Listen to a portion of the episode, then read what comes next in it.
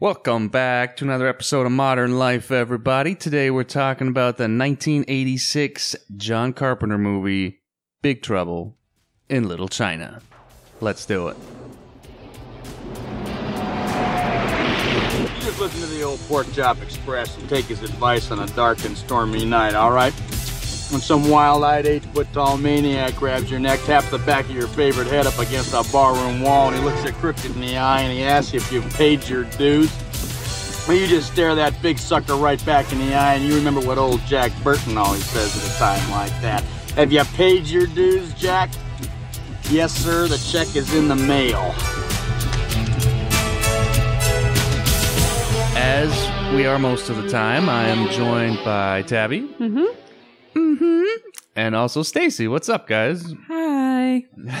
Um, and obviously, before we dive into it, let's do some modern thoughts. What is on your mind? I want to go last. Mine's kind of no, I- long. okay, that's fine. I can go first.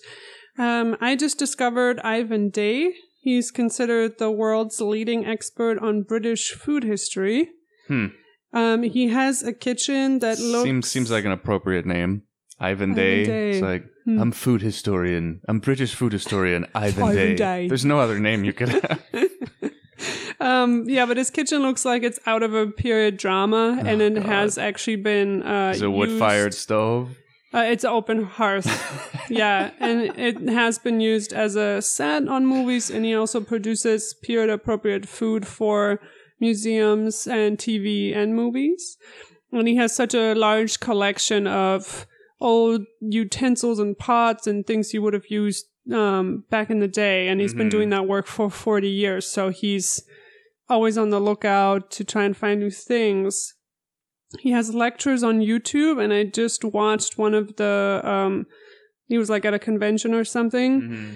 I just wrote down some fun facts that I learned through it. The open hearth cooking has actually made us use the word roast in kind of a wrong way because when we're doing a roast nowadays, it's actually a bake because nobody's Right. roasting anything Sure. anymore, really. It, we're just baking. So what is a roast when it's open flame?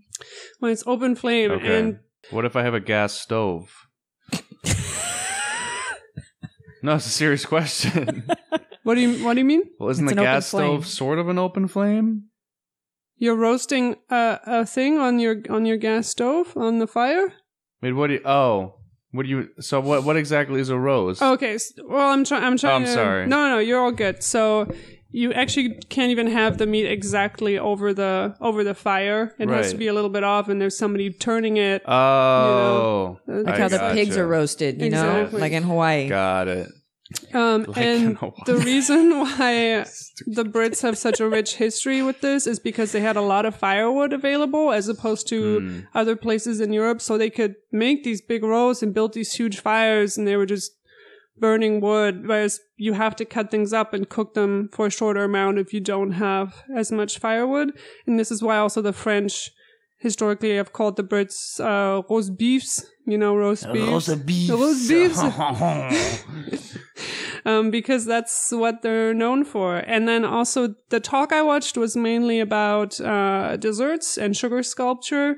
Hmm. And this was huge back in the day. They built these giant, insane things that we don't even Out of sugar? out of sugar, like out an of ice sculpture? even out of ice cream. And this is like in the 1400s. Wait, how do they keep it cold? They would get ice and put it in and keep the ice cream in molds and then leave it in the ice. What? And yeah, it's it's crazy stuff. but, then once the sculpture's done, wouldn't it just melt immediately? Or? Well, yeah, people gotta gotta eat it pretty fast. Yeah,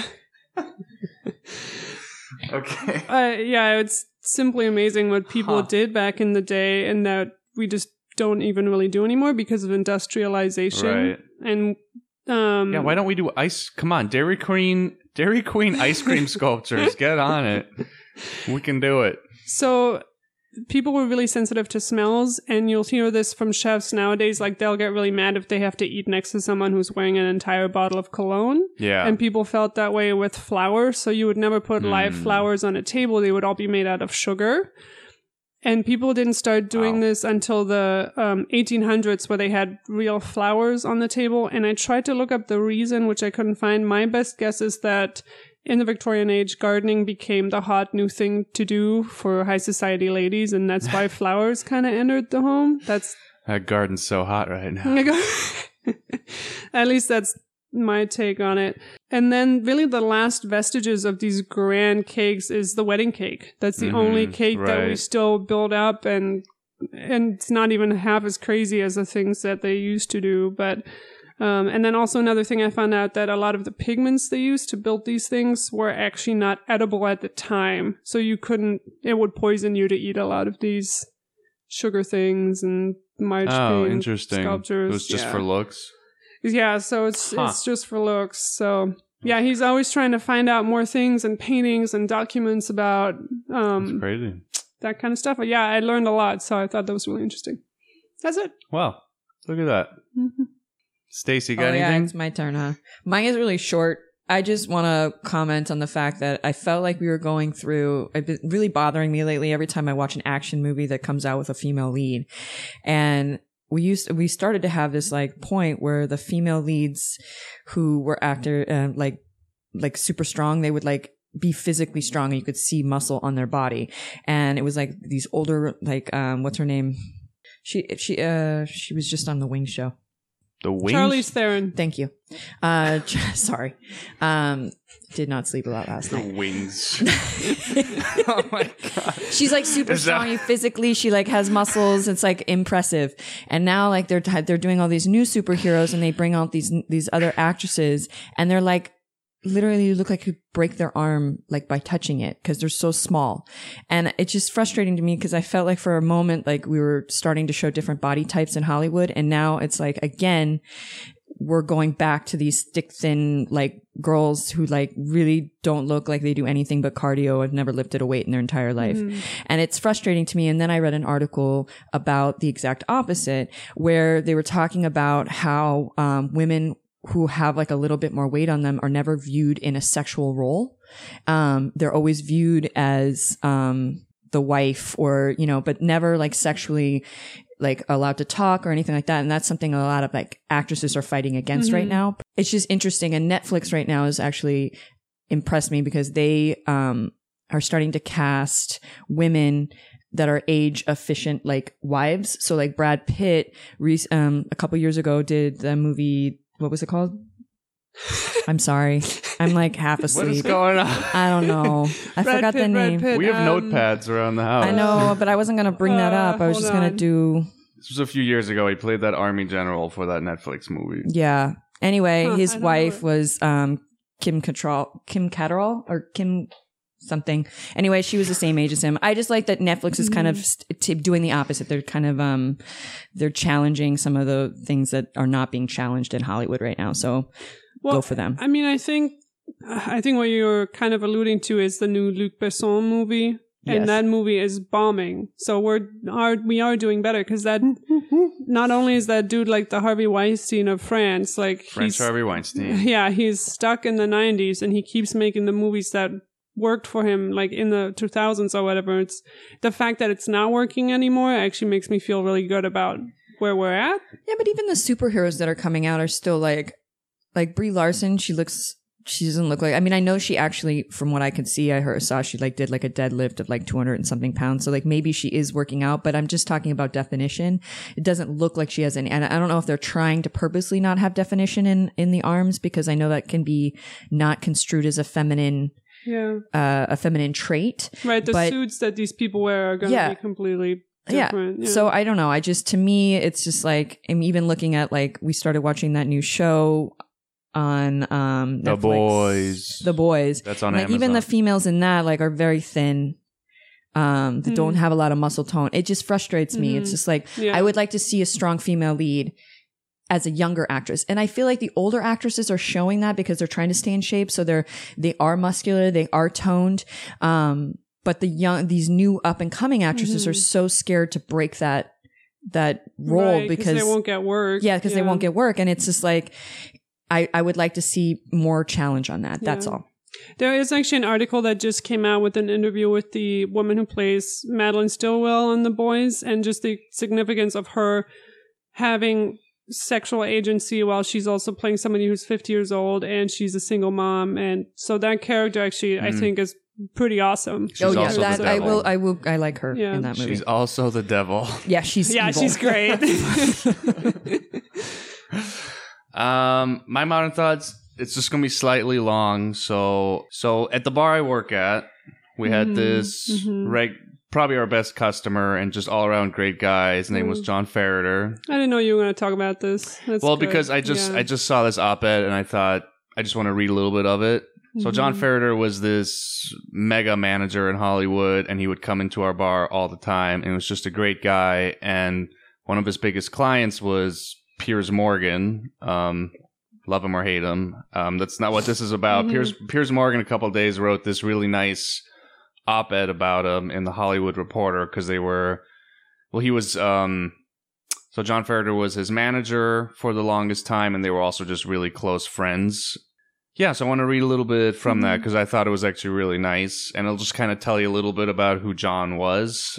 And yeah, again, written by Piers Morgan here.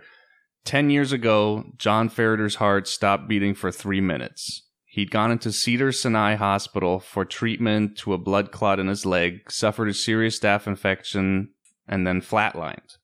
In fact, for those three minutes, he was technically dead, but John was never one for technicalities getting in the way of a good result.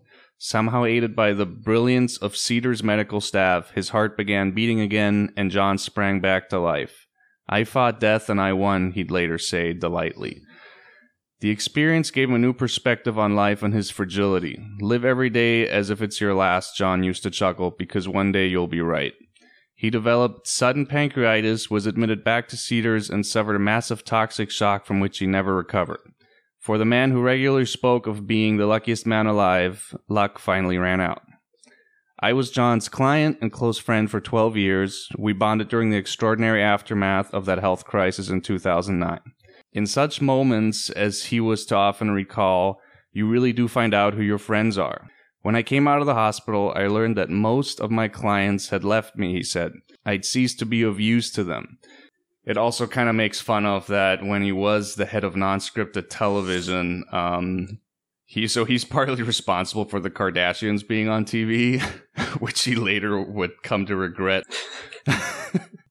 yeah, so so Dancing with the Stars tried to get Piers Morgan on there, I guess, at one point, and John Ferriter forwarded the email to Piers Morgan of Dancing in the Stars, trying to get him on. John forwarded to me with a note saying, If I ever recommend that you do Dancing with the Stars, please get a handgun and shoot me twice, once in the heart and once in the head to make sure that I never do career harm again. America will forgive you. America, he feared, might be less forgiving of his involvement as a packaging agent in another cultural phenomenon, keeping up with the Kardashians. I would probably go to hell for that, he confessed. I apologize for this scourge of Western civilization. but anyways, just a little tribute. We're actually going to his funeral tomorrow, I think. Hmm. Um, Stacy's crying. I know. It was I'm very sad. Crying. I don't even know him. anyways, rest in peace, and let's get on with the podcast. Hmm.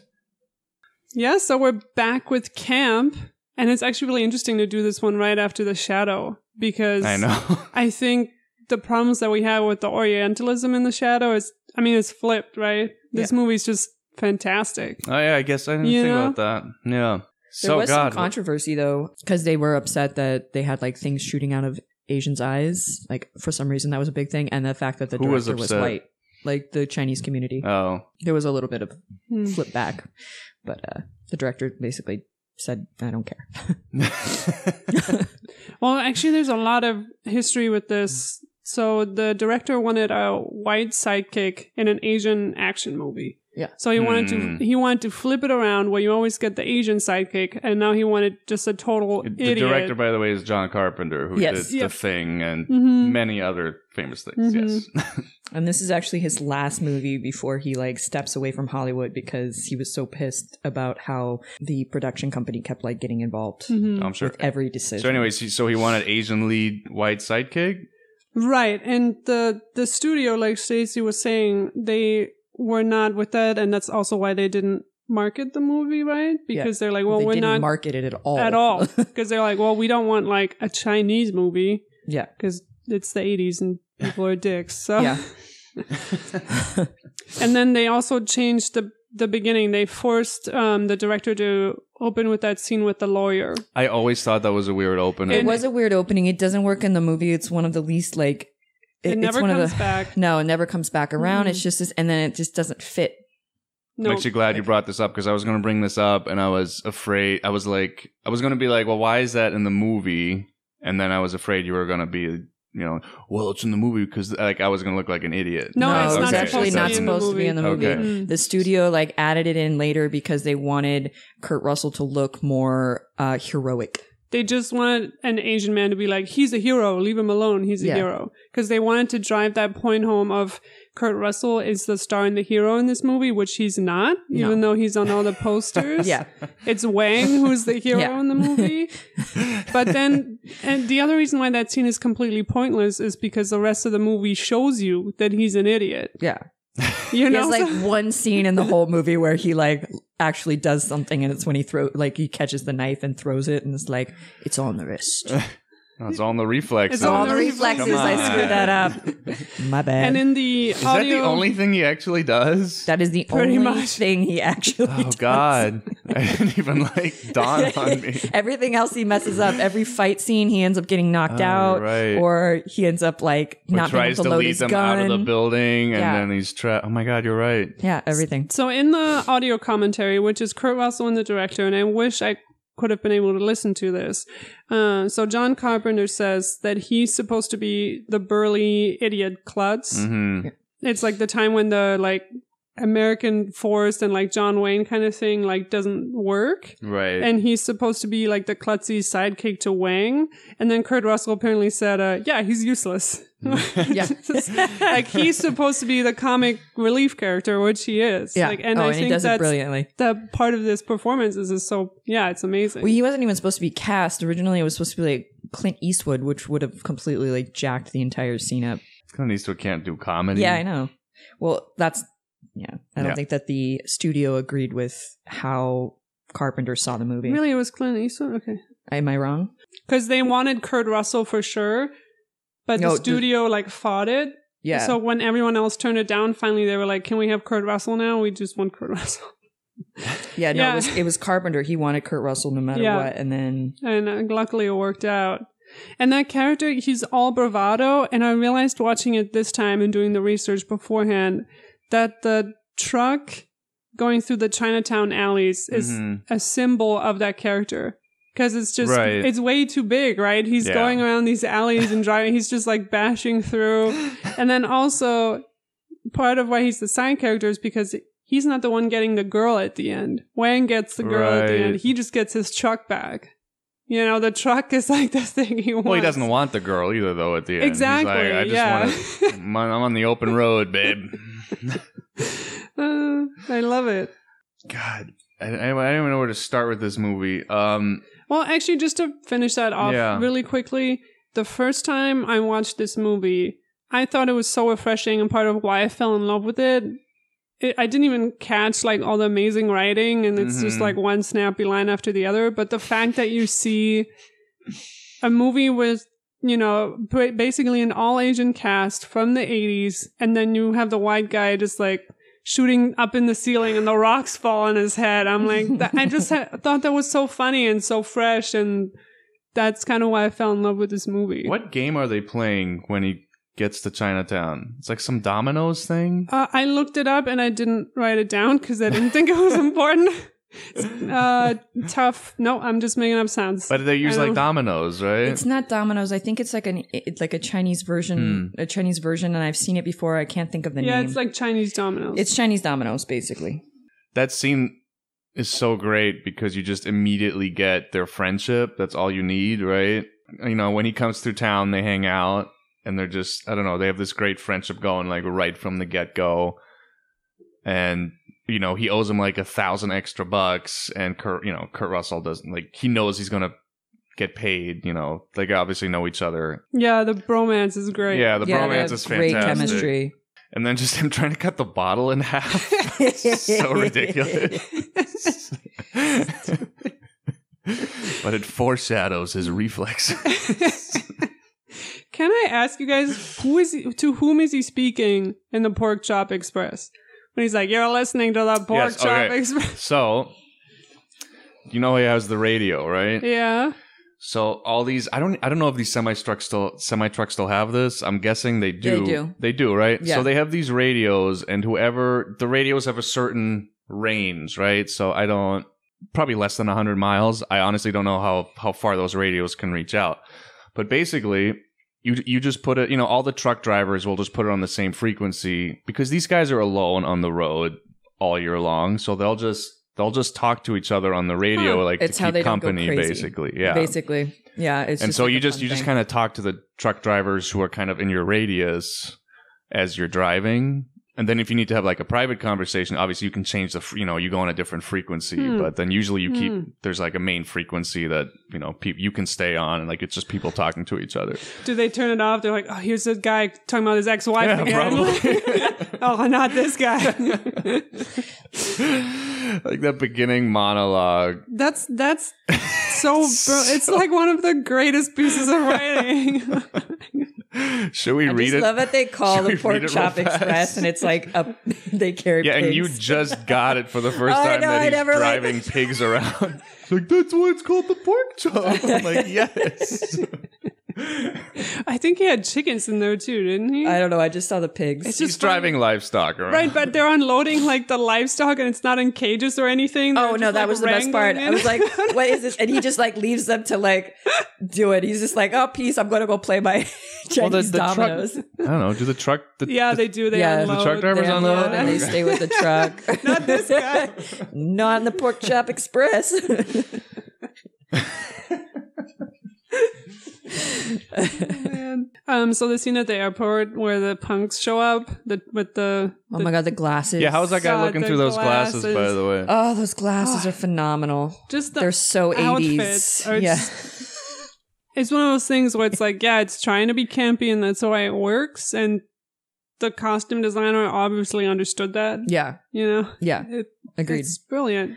Well, I love that the okay. So you know that those boots that he, Jack Burton wears in Mhm. them. You know those were handmade in a place in Colorado.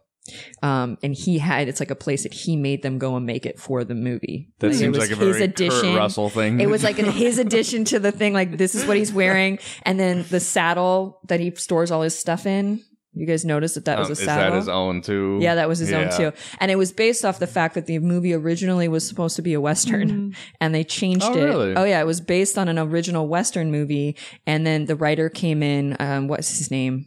Do you remember what the writer's name is? Um, I know the director is part of the writing team. I think there's three writers. The original writers are the writing of the original screen. And then he came in and rewrote it. And they bought, and then he tried to keep them out of the credits because he thought that the first script was so crappy. Oh, Um, there was like controversy. They had to like fight to get their names in the, in the uh, credits. Yeah, I mean, Kurt Russell's a damn cowboy. I would.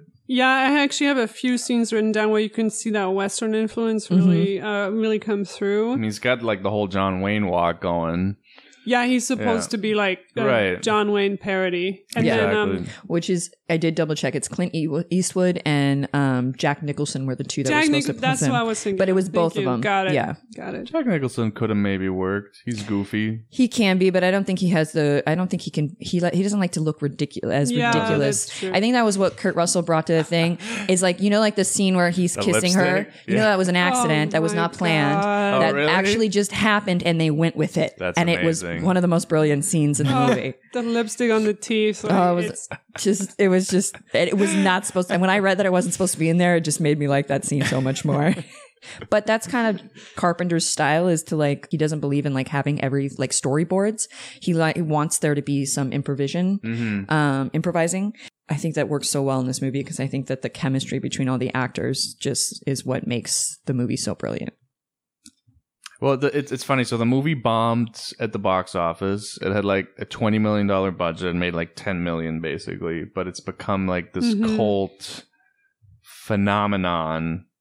Well, it didn't make any money in the theater because they didn't promote it at all. They like did no advertising on it. They didn't. Right. There nothing. So it it bombed. And it's funny because actually in one of the interviews with Carpenter, like and Russell were talking. I think in the one you were talking about, they actually like mentioned that. Do you think the the interview asked like, do you think they got their money back with all the cult following? Mhm. And he was like, "It's like I don't know. I've never seen the checks. I guess it didn't. It doesn't make anything off of it. I mean, Hollywood's notoriously like mess with their books Oh, to not give you back end when you deserve it. Yeah. Um, Mm-hmm. yeah, they've absolutely had to make their money back. It's like a cult movie at this point. Man, I've watched this movie so many times. I, I constantly quote it. Or you can quote every line in the movie. every it's amazing. line. Because I, I was like, should I write down some of these? And then Yeah. I was like, but then I'd have to write down literally. the I, I whole started movie. ma- when I was making notes during the movie. I'm like writing down quotes, and I was like, I, I can't. it's just. I'll all just I'll look them gold. up later because there's a million websites that have like the 20 best quotes from Big Trouble in Little China. for this movie to just be have like hit after hit after hit of like iconic Yeah. lines. It's just Like I'm just a poor Chinese boy, I'm Jack. Chinese like that's I don't know why that's so it's so funny. like yes, sir, the check's in the mail. You know. Or what's uh, there's another oh my god when he when he goes to the brothel and she goes that's my I think that's my favorite line when she goes Cash or cash or charge and he goes oh well it's not tax deductible is it cash, you have to do the laugh. it's like cash I guess oh my god it's so great man. just that idea Like, just- yeah the tax deductible brothel it's genius So Um, I have some notes written down about the green eyes, which Mm-hmm. those were contacts for both ac- actresses, Mhm. uh, which I, which I don't mind. But their eyes being like jade is actually really important because jade is very closely associated with Chinese um, culture. A lot of their sculptures are made out of jade. mhm. Um, and it's also a symbol for immortality, and that's what uh, Lo Pan is trying to get, right? Right. He's trying to be immortal, and that's why he has to be with these green-eyed Indeed. lady. I'm gonna just keep quoting the movie um, and then something you guys already know, but d- just I thought was interesting is jade can refer to both jadeite and nephrite. Nephrite having more colors. Um, back in the day, there actually aren't that many jadeite uh, mines in China, so most of Mhm. it is nephrite. And when they found one, they would just be like, "Oh, this is better jade because it's harder." They didn't realize um, back in the day that it was it was two different Mhm. types of stones, and that's why both of those are still uh, considered jade today. hmm interesting But yeah, I'm gonna talk that giant fight scene in the alley. You know when he's trying I to have collect comments his on money. I just love the fact that there's all these gangs in Little Chinatown. it's just those two gangs. It's just two gangs. yeah, Is it? the Well, the red ones and the yellow. Yeah. ones. The I thought was there's not a third one. no. I it's thought just there those was a third one too, but uh, yeah, rewatching it, yeah, there's Hmm, not. okay. No, and they actually um they made that scene complete. They made the studio made them make that scene completely different than it was originally envisioned. supposed to be more violent. No, you were supposed to see it through um Jack Burton's eyes. Where you didn't Mm. really know who was on which team, and it just looked like a bunch of people fighting. But then the studio wanted it to be more separate, so you could clearly define. Which is why they went back and added in more like um I think that might not be a bad idea. 'Cause Um, it's it's a, like the first I remember first time watching it, and you're like, What's wait, there's these guys in the white, and these guys and the guys in the black, and then you realize the guys in the gold are with the guys in the white. Yeah, it's like it is a little confusing. So I don't know. I, it would have been interesting to see it from both perspectives. Do you also know that Bruce Lee was part of that scene?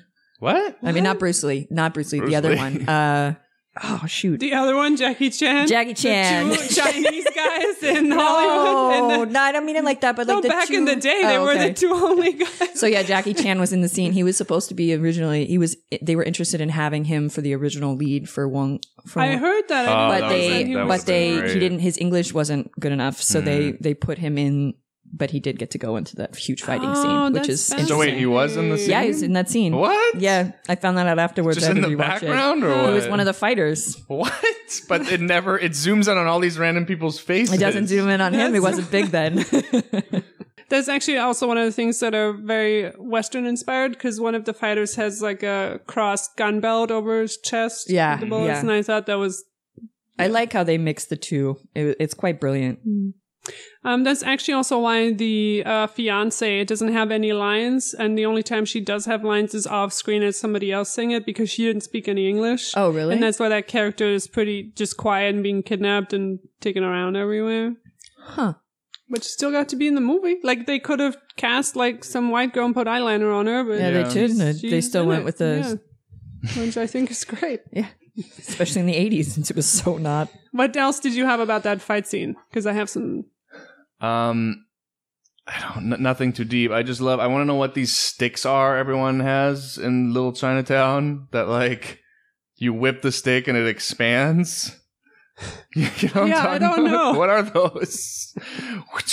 I also love like the. at, at the airport when the guy whips, he Oh, goes, "Where'd you get that?" I also love the massage claws that like one of the storms has that he's holding. He's holding. Man, when the- it's like- when oh this- yeah, those were. when this- I was like, what are when the those? three storms come down is like one of my favorite things. so good. oh, just their outfits alone.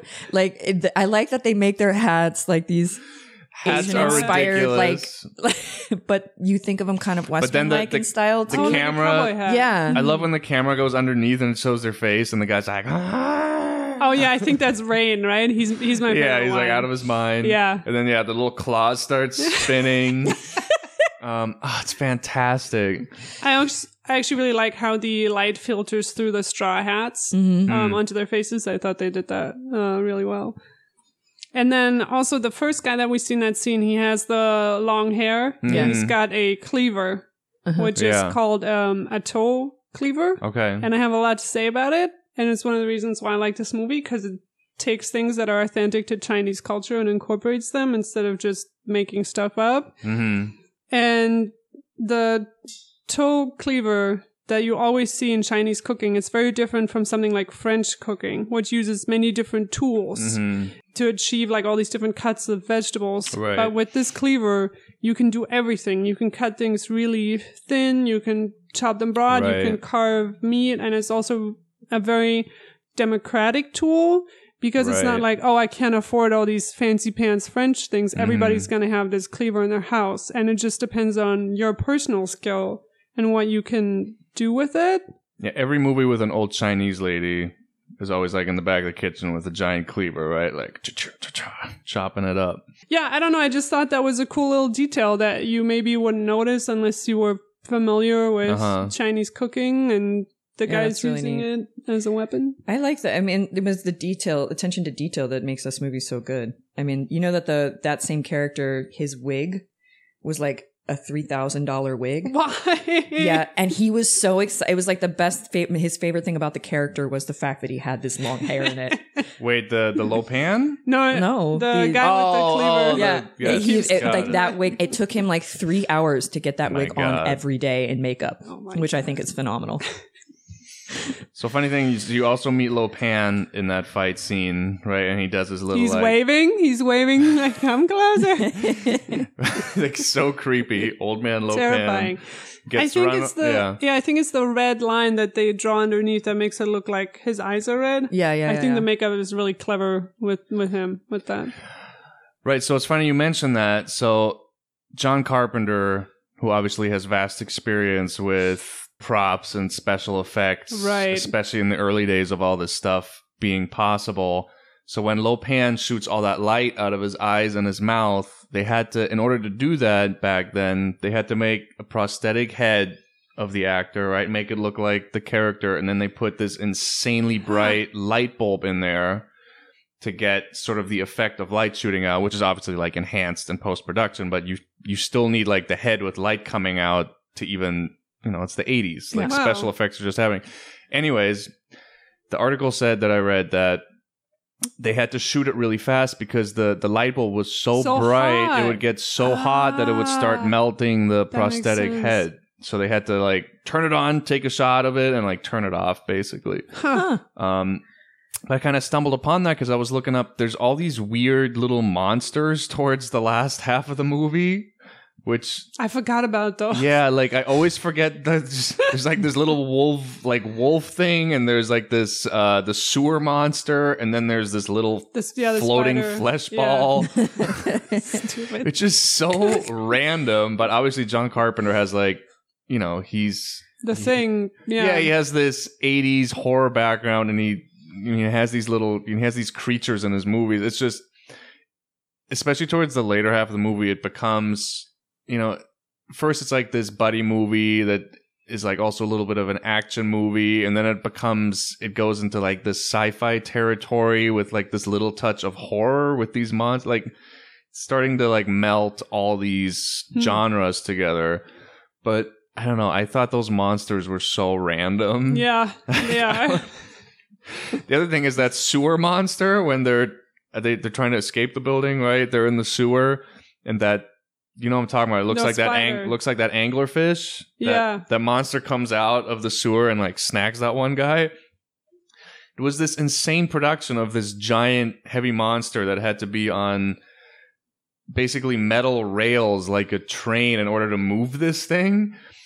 And it was this huge endeavor to build this but it's in the movie for ma- like blink and you miss it and the reason that the reason that happened is because i guess it turned out to be such a pain in the ass to operate this thing that they just it just didn't look good on camera. It looked really clumsy, so they just have this quick shot of it like jumping out of the hole. But it's just funny to me. Like you put in all these hours and money to make these props that you end up not really using because it doesn't look good. yeah. Um, It's random. yeah. I- I'm not the only one, right? No, these I monsters agree. are random. That's probably why I Uh, forgot about them too. Especially that little floating flesh head. I'm like, what? Well, that is at least that? has a narrative purpose because Little Planet guess. like sees. I know it has a, it has a purpose, but what is it? Where does it come from? it's part of the What is Chinese this world, thing? like underworld. Is it? it's part of the sewers. magic and sewers that come underneath the city. Oh god. It also gives the movie a bit of a charm, but it's so Yeah. unbelievably random. yeah. I love 80s airport security pre 9 Oh, 11, yeah. where you can just Amazing. pick people up as at the gate with your nunchucks and your knives and your uh, firearms and just let you in there. yeah, there was no security back then. It was a joke. Oh man. You could like go right up to where they come out of the plane and like Yeah. pick people that. up. Amazing. Um, when they go to the brothel, they pull up in this giant pink, I think it's a Coupe de Ville or something, Mhm. Cadillac.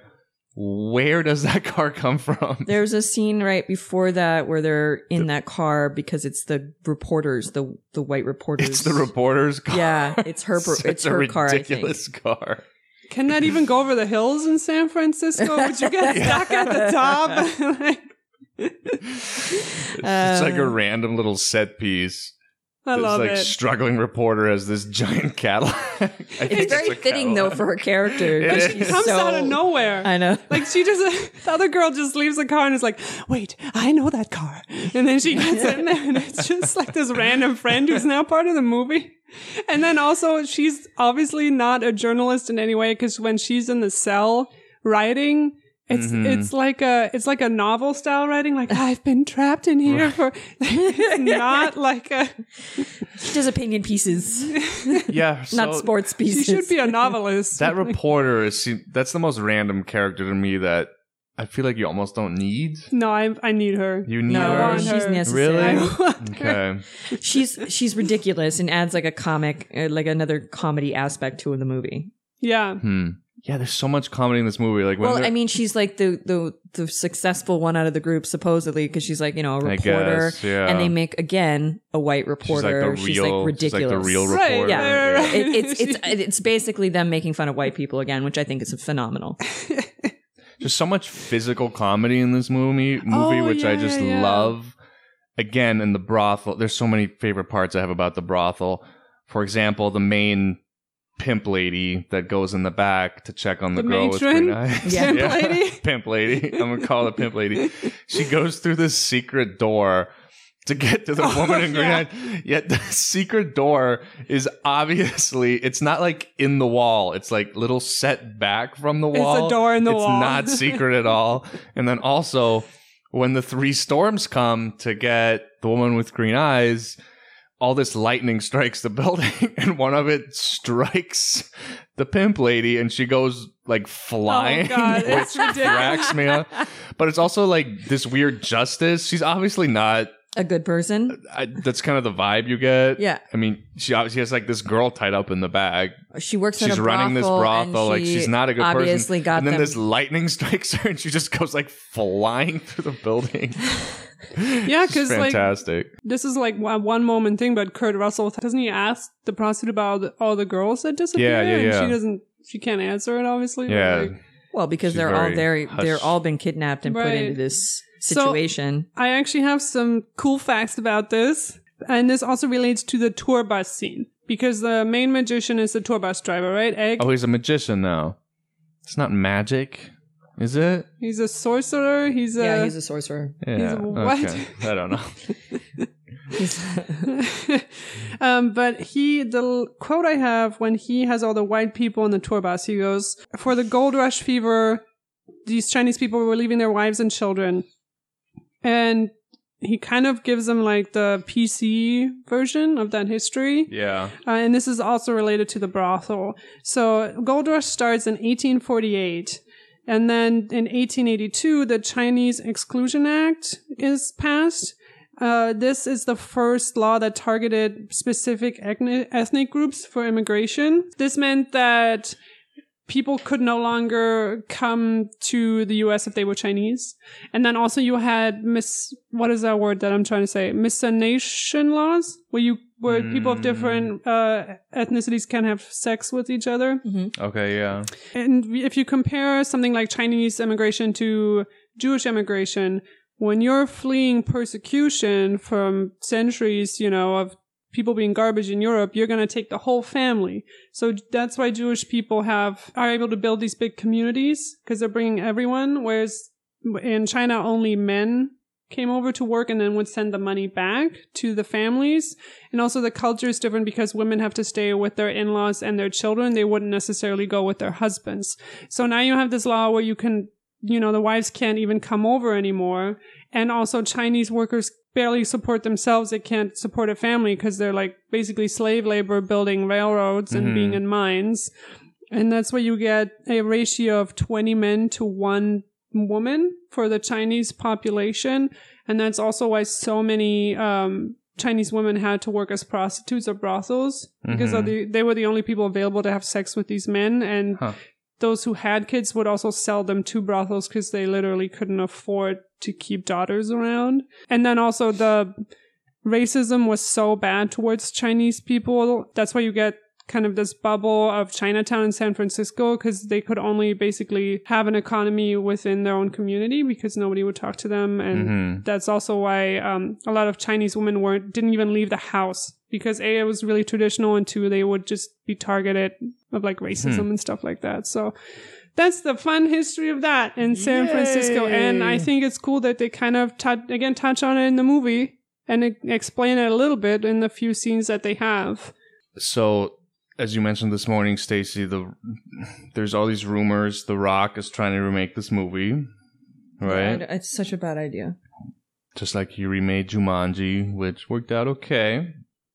But I don't see. I don't know. It's gonna make it can't- like uh, Picture The Rock in like Kurt Russell's role role of like being so ridiculous. I ridiculous. just don't know because he's why. not. He has no ability to make him s- like. He's not gonna make himself look ridiculous. Like Right. He always has to look really cool. yeah, he's gonna do his eyebrow, and that's gonna be that. Exactly. it's really. It's just not a good role for him. But yeah, no one's happy with that. I just don't get why are we rema- why do we have to remake this? Because this don't works specifically in its time Right. and saying political things about that time and I don't think they're doing it as a remake. I think, uh, uh, from what I understood, they're doing it as a sequel. a sequel. yeah, they're like picking up where it left off. Right, like Jumanji. All right, I can Yeah. see that. So, Okay. but the way I can see this is if you actually do put like an Asian guy in the lead, and then The Rock is the sidekick, that would work. For yeah, me. Rock's not gonna play a sidekick. that's I the know. whole point. That's where the problem lies. Like Yeah. it's not going to have the same humor. I'm not happy about it. Who who could play that Kurt Russell part today? The Kurt Russell part today. Chris Pine. Oh my god, everything is Chris Pine. but yeah, he would work. I I will agree with you on this work. one. Because he, He doesn't can do- have any problem making himself. ridiculous. He can do action ridiculous. and he can do comedy. and he does he li- he doesn't mind making himself that look Into the. Woods garbage movie, the only good part is is What's when that scene? Yeah. Chris Pine is Yeah. like dancing and singing in the water. Like, Yeah. Fantastic. Go look it up. so good. Uh, the other note I had about that street fight is I love the sound effects overall, but especially in that because you have these old timey gun sounds and then you have machine guns and Mhm. glass shattering and it's really immersive. And you kind of don't know what's happening in that scene, but I think when the storms were coming down, because I knew nothing about this movie when I Mhm. first watched it, Right. then you realize what kind of movie you're in. You're like, Mhm. oh, this is ridiculous. There's Yeah. people floating Oh, yeah. and like shooting thunder. and like that was the point where I was like, oh, I'm in for like a wild ride. I don't think I got the first time ever watching it that it was supposed to be ridiculous. I just got, oh, this is just some crazy 80s movie that didn't age well but is fantastic. Right. And then the more I watched, I'm like, oh no, like this was They did this on ridiculous. on they weren't serious. Right. Yeah. Uh, fun little fact: you know that Kurt Russell did not know how to drive that truck before the movie. So What? Mr. Cowboy didn't know how to drive a no truck? idea No, how to you drive need a that truck. I know, I'm just kidding. a driver's license. There's for- like 18 gears and you need a special driver's license. And he was like so scared to drive it throughout the movie because he was like afraid he was going to hurt someone. And the director was just like afraid he was going to hurt the truck because the truck was really expensive. Oh, I believe it. Yeah. well, why would you? You would need a stunt guy to drive, especially through those tiny They, alleys. he I don't. drove it. He drove it. Yeah. that's He learned how. kind of I'm irresponsible. sure. I'm sure he didn't like drift the truck when he drifts into the alley. Oh, but that might have I'm- been someone else. I'm sure else, there's yeah. a couple scenes where you see him driving, and he just needed to like know how to go 10 miles an hour to drive the thing. yeah. And then you can also always tell the difference between when t- we're leaving actual Chinatown and it's now a set, like the Mhm. street fight scene that Right. looks like a set. You know, Right. I did. I did find that to be like some of the set design was a little weak for me. Oh, at least specifically in what? Well, Uh, the- well, in the in the like, why I get it is the eighties, it's but well, it's also no, not but like, like, you compare it to like a movie like The. Shadow and like the the the scene, the like the background. You knew it was a set, but it was so beautifully done, like it worked for you. For me, there was like a couple scenes where like I could physically tell the that shadow it was, was, also made 10 years later. Just Oh yeah, FYI. good point. Good point. No, I think I know what you're saying. I'm, 'cause- it, it's the it's when they were downstairs in Yeah, the in the what I was gold, gonna say. like the gold. I don't. You could tell the difference between where it was a board and where it was real, Mm-hmm. and like it was so visible to me that I was like, yeah, you know, there's a better way to do this. Also, the cobwebs are so over the top, Yeah. and they just they took them from a Halloween store and put them everywhere. You know, But I love Kurt Russell's underwater acting. I, I forget how they get underwater when they're trying to escape the building, and there's all these the, skeletons the elevator, underwater. the elevator fills up with oh water. yeah, That's yeah, right, yeah, that's right. yeah. And How? How? Never mind. there's all there's all these skeletons underwater, and it's just Kurt Russell.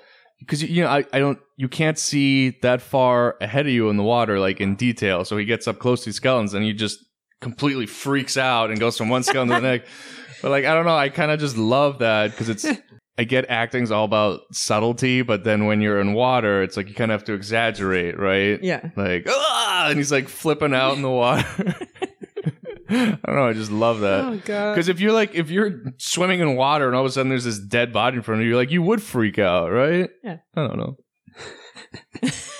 I don't know why the semi truck is like this American symbol. Right, it's a, It supposed just to makes be a symbol it just him. makes sense that he's driving. A, it's just because they have semi trucks all over the world, but you think of semi trucks, I just think of like the American open road. I don't know why that is, but I well, love. it's in the context of like these tiny alleys in Chinatown, and like he's the brood force, and I don't know, but the- just there, I'm just saying, just there's something about the semi truck in general that just Well, it was perfectly written into the movie because originally it was supposed to be a horse, A that got horse, stolen, right. and then eh, they picked the most perfect, like masculine, like yeah, there's something about the semi truck that just works, and not in other movies too, not just in this movie. well, movie. I think you don't have that kind of open road vastness.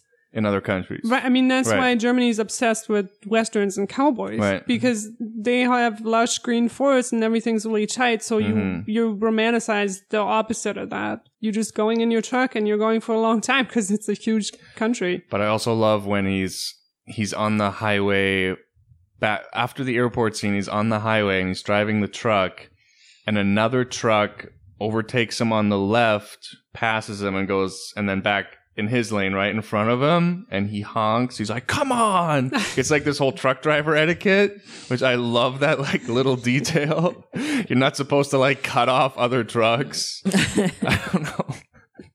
It's just a very thought out Yeah. movie, Yeah.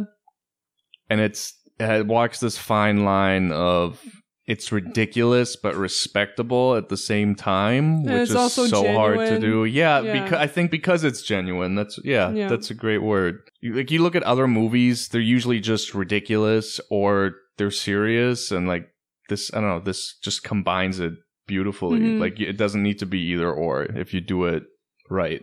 I feel like the uh, adaptation writer was hugely responsible for that. With and his name is uh, W. D. Richter. W. D. Richter.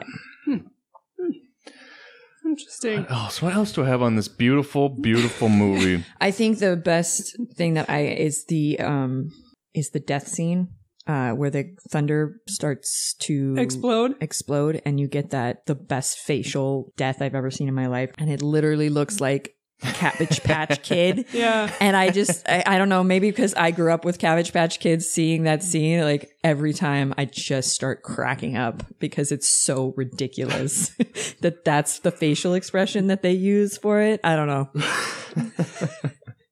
I'm sure they use a prosthetic head that's like latex and you just blow it up with like I Yeah, don't great. know. I bet great effects. Yeah. And, Fantastic. Fantastic. So rain is my favorite um, storm, and that scene he has with Wang, where they just keep flying back and forth, and in the air they're like throwing swords at each other. oh yeah. Did I read that right? Where they didn't actually use, because most of the time back then they used like, um, where they would clip, you know, the wires. They would do Yeah. those scenes with wires. But Yeah. in this movie, they did it with. What do you mean back then? You still use wires. Well, I know, today. but I'm, I, I'm sorry. It was a main re- way they did it, and then I think they used bouncy like trampolines, Oh. which is why you That get like seems- this like more That bouncy sense. instead of flying. Yeah, which I yeah, thought was because they are that- bouncing more. Yeah, it's Hmm. more of like a bouncing, which I thought actually. Yeah, well, if he's like flying through the air sideways and it zooms in on him, he's just like throwing the knife. it's just so ridiculous. So good. I want to talk about the maitre d. I don't remember what his name is. He's the guy who's Wang's friend, who's like the ridiculous friend, and he Oh, falls in love uh, with the reporter. yes, yes, yes, yes. yes. So he, again, it's one of those things where I'm like, oh, the costume designer understood this movie and understood what they were doing. hmm He is wearing three different patterns. His suit is plaid. The tie is like a scratchy 80s Oh raindrops my god, I never thing. noticed that. The shirt has stripes. Yeah. It's all green and purple. And then later at the end, he's wearing the exact same thing, but in red. and like, it's just so funny because it's just this guy who thinks he's hot shit and wearing like a vest and wearing like, but it's just so bad. I love that. Did anyone? Okay, so spoiler alert: at the end of the movie, when Jack Burton's driving his truck off, that Wolverine thing you find out. Yeah, is on his Bigfoot. truck. Yeah. I forgot to look it up. Was there supposed to be a sequel that never got made or something? Huh. I think there was a thought of it, um, but it just didn't get made. But they did because it was such a flop. Like I think if they'd done better in the theaters, they would have made it. But it did stem a comic book series based on. Oh, this. Oh, really? Yeah, there's a huge comic book series based on this. Oh, I After that, buy that. they actually they also made like a movie, like a like a game based off this movie yes, too. the game was pretty popular. I What Yeah, game? think. that game More is the actually game. yeah Oh, really? I didn't know there was a game. yeah there was yeah that's that's actually what started like the reboot of the the cult Hmm. following that it got was actually from the Uh, video game. mm. The video game came out and all these people saw it and like, what is this based off of? Huh. And then went back and watched the movie and then the cult following started from there. And then it inspired things like Mortal Kombat and like things like that. Really? Mm-hmm. Oh, it like a- it Huge like a inspiration fighting for? Mortal yeah. Huge inspiration for Mortal Kombat and all the entire series. So I always have a confession to make. I've always wanted that tank top that Jack Burton wears. Oh, it's in my saved list on Redbubble. You can buy it there. well, my friend Johnny has it. I finally went and bought it this you bought it? Yeah. What? Oh, I There want was one. like a handmade version on Etsy that maybe this is the only per only thing this Etsy person does because it literally it had five stars and like six thousand reviews. Oh my God, This one shirt. I think Manchu it's just like one guy in Kansas like making these shirts. Good for getting him. Getting rich. like just which just also blew my mind like, oh, like you just realize how much wow, like six thousand people have bought this stupid shirt. Like, well, when, it's like when you like, ever a- see that on like Etsy. Very cool. yeah. Um, so one of the lines I did have written down is when Gracie Law has the shawl over her head and she's Gracie like Law the old lady and she comes in and she goes, "Don't panic, it's only me, Gracie Law." Everything she says is like one hundred percent, and she's a lawyer. Gracie Law, the lawyer, she's basically like Bob Loblaw from Arrested Development. like, my name is Judge. But I love how she's also like. So is is she like trying to make it as a reporter, or No, she is a- already a reporter? She's a lawyer. She's a lawyer. No, Gracie Law is a re- lawyer, and the other one is a reporter, and they've been working together to like try and. Except they're both Got it. terrible at their jobs. They're Yeah. obviously Right. both not. She's not employed at a law firm, or it looks like she's a lawyer. Is that why she's going so hard? Maybe like she needs to everyone to know who she is. Like Gracie Law. Yeah, that might yeah, be. but maybe she's why. doing like investigative work. That's not what a lawyer Yeah, is. it's she's like this a No, she wasn't there. I don't feel like she was there to do investigative work. I feel like she was there based on the sex trafficking, which is why she was trying to make sure that the one girl.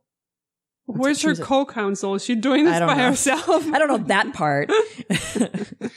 Like I went. Also love when Jack Burton's on the phone with the insurance company. Oh, like there's got to be a name, sweetheart. I only pay him six grand a year in premium. no, I don't know my account number. It's in the truck. it's in the glove box great. of the truck. Uh, Just you know, his whole how he just delivers like "Um, Jack Burton. oh, it's just so good. uh, quick side note. You know that qu- one of the reasons that Tank Top has such a cult following is it actually was in one of the Quentin Tarantino movies. In the Wait, which background. one? It was. Yeah. Which one? So Um, my voice can go any higher. It was. How did I not know this? um, I don't remember the name of the thing. I just read like a quick. Oh, it's hanging in the background in at the restaurant in Death Proof. Yes, that's it. Is it? Yeah. Okay. Super random. Yeah. Well, you know he likes to like put in like cult Yes. things, so yeah, which I thought was Interesting. interesting. Yeah, maybe little- don't make a whole movie about it. What? Oh, All right, that's a different topic. Uh, Tubby did not like the new I Tarantino did movie. not. Um, can I just say one more quote and again yeah, oh back please, to the all the all the quotes you can. Oh Just my get it out of your system. Henry Swanson's my name and excitement's my game. so stupid. it's raining cats and dogs out. there. I also love how when Lo Pan like introduces himself, he says, "I'm David Lo Pan," but then Jack Burton just keeps calling him Dave. Listen, Dave, like you were not put on this earth to get it. to get it. so great. oh man, I also It's love like line after pointing at the security screen and then going, "Are these your friends?" This really pisses me off. and then he just wheels away. Oh wait, what's the the see where he, he looks at Thunder? Can you just kill this guy for me? Which, so by the way, that Lo Pan actor, we talked about this the other day, not on the podcast, in private. He has the most IMDb credits of any actor of all time. Really? James James Hong. Yeah, you don't you don't remember Hong, me yeah, mentioning yeah, this? yeah, I remember you talking. There's a Yeah, great little Blade Runner. video on YouTube about him. Um, how many credit? Hold on, he has 433 acting credits on IMDb, which is insane. But there's there was this little video they made about him. I forget on one of these YouTube channels, and he was when he first started out. There's like no roles for Chinese people, and the few that are is just the Breakfast most at Tiffany's. stereotypical shit you can think of. He says he didn't mind doing those parts because, first of all, he just wanted to work. And second of all, he was like, you know, I'm just going to do like the absolute best I can with this part they're giving me, basically, in order to, you know, break down those Hmm. walls. And like, if I do the best I can with this shitty part, maybe I can get like a better part, Hmm. right? Which I don't know. I that's a great way, very positive way to look at that situation, I guess. Yeah, how old is he? No, that guy's that guy's a legend. he was born in 1929. Yeah, he's and he's still around. He's still crushing it. I want a Dracula remake where he plays Van Helsing. He and has- he's just the old professor. He has he has four four movies in production that he's in oh, still. Oh, great. He's, Yeah. he's just just working it. Love it. Amazing. Wait, you want to see a what?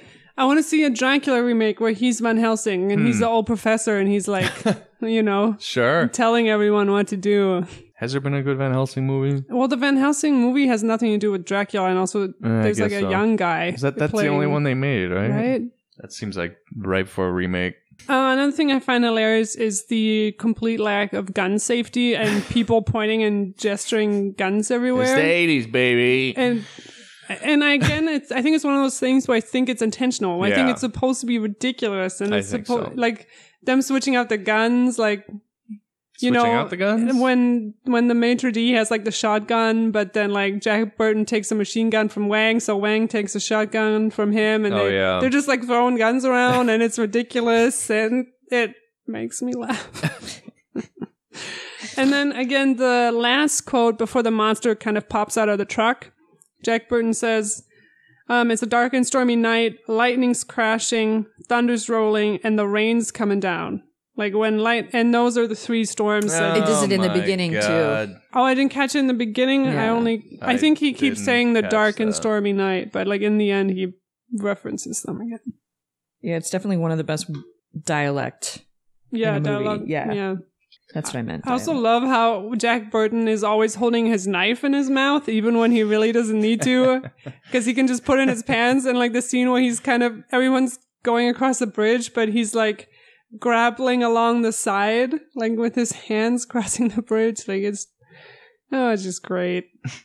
I also love that they have some lady fighters in that, and the ladies are beating up the two guys. Yeah, here. You just listen to the old Pork Chop Express here now and take his advice on a dark and stormy night when the mm-hmm. lightning's crashing and the thunder's rolling and the rain's coming down and shit's thick as lead. Just remember, oh, sheets thick as lead. shit's thick as lead. Just remember what old Jack Burton does when the earth quakes and the poison arrows fall from the sky and the pillars of heaven shake. Yeah, Jack Burton just looks that big old storm right square in the eye and he says, Give me your best shot, pal. I can take it. Stupid. I love how he talks in the Oh, third God. person. It's the best thing. like he obviously thinks so highly of himself. like he's just spewing this wisdom out all the time.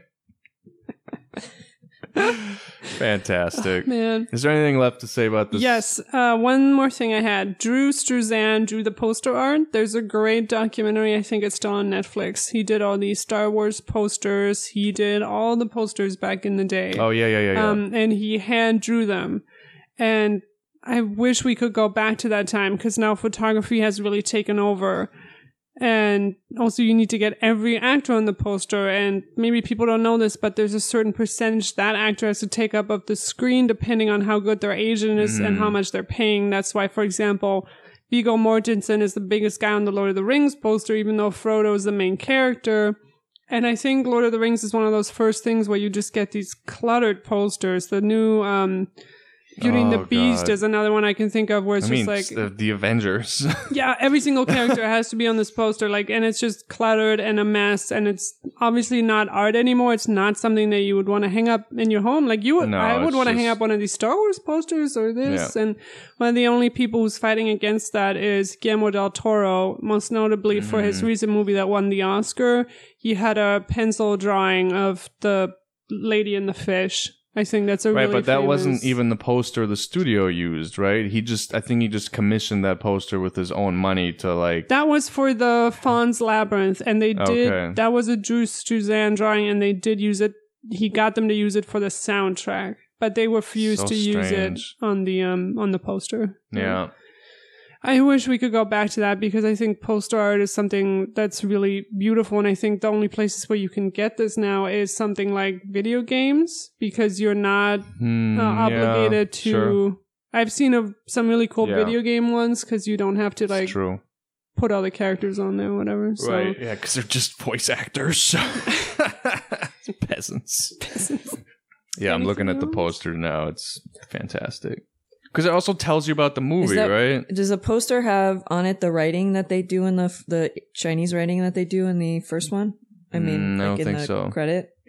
It was like one little detail that I didn't. I find that's interesting is they they had so much attention to detail throughout the entire thing, and then they didn't put the pronunciation. They didn't write it out correctly. It Oh, was really? saying something completely else, Oh, really? Okay. Yeah. That's interesting. which I thought you would catch because you're so. On the poster? Because I didn't see a poster yeah. that had. Um, um, it translates the oh, you mean the opening credits? Yeah, so it translates Ah. to evil spirits make a big scene in little spiritual state.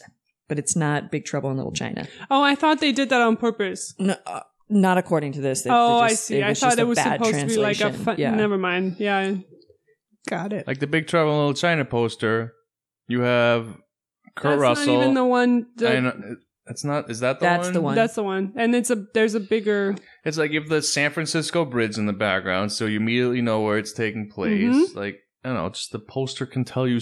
It can like tell you about a movie, or it can like set the mood for a movie, like Mhm. with the Thing poster. Yeah, I just like the writing of the name. I think that that, Yeah. that tells you so much in itself, just Oh, because and- it's so colorful and like yeah. you know you're all into writing like script, but the script is perfect because it's kind of ridiculous. I don't know. Especially with these John Carpenter movies. I mean, he's got some of the greatest movie posters, like the Thing. I think Drew is just Struzan did The yeah, he, I think he did all of those. He did like all Got the. John Carpenter movies, where it's just you know it's all black with like the light coming out of the guys. I think John Carpenter's pretty particular about like who he works with. So like like even here he meets the he, it's the first time he works with this main stunt level like the stunt coordinator and he ends up using him for the rest of his movies. Like he never uses anybody else. Hmm. Has he done anything recently? Yeah, no, he got really mad at the theater like the after this The movie actually the and the- studios he was just done. So he would do like private releases through like Fox, but he wouldn't do anything with the studios anymore. Huh. He liked to have his complete control. Anyways, ten out of ten. Who's your favorite characters? Oh, Can't pick one, huh? I think it just has to be Jack Burton. I don't. I, I, Yeah. It's so cliche, but he's just fantastic. He's great. I mean, do you have a favorite quote? No, you can't. Come on. No, there's too many good ones. I think it's honestly when when at the end when Wang goes, "You're not even gonna." Oh no, it's not Wang. It's the reporter. You're not even gonna kiss her goodbye. Nah, and he just walks away. just makes me laugh. when he jumps out of again when they're in the sewer and he jumps out of the water and just randomly kisses uh Gracie Law. He's like, I'm just happy to be alive. All right. Should we wrap it up? I think so. Man, I know how you cannot like this movie. Again, you know, find us on Twitter, Instagram at Modern Life Pod. Shoot us an email, modernlifepod at gmail.com. We'd love to hear from you guys. Thanks for listening. Um, don't know what we're going to do next, but it'll be something good, as always. And we'll see you guys soon. Bye.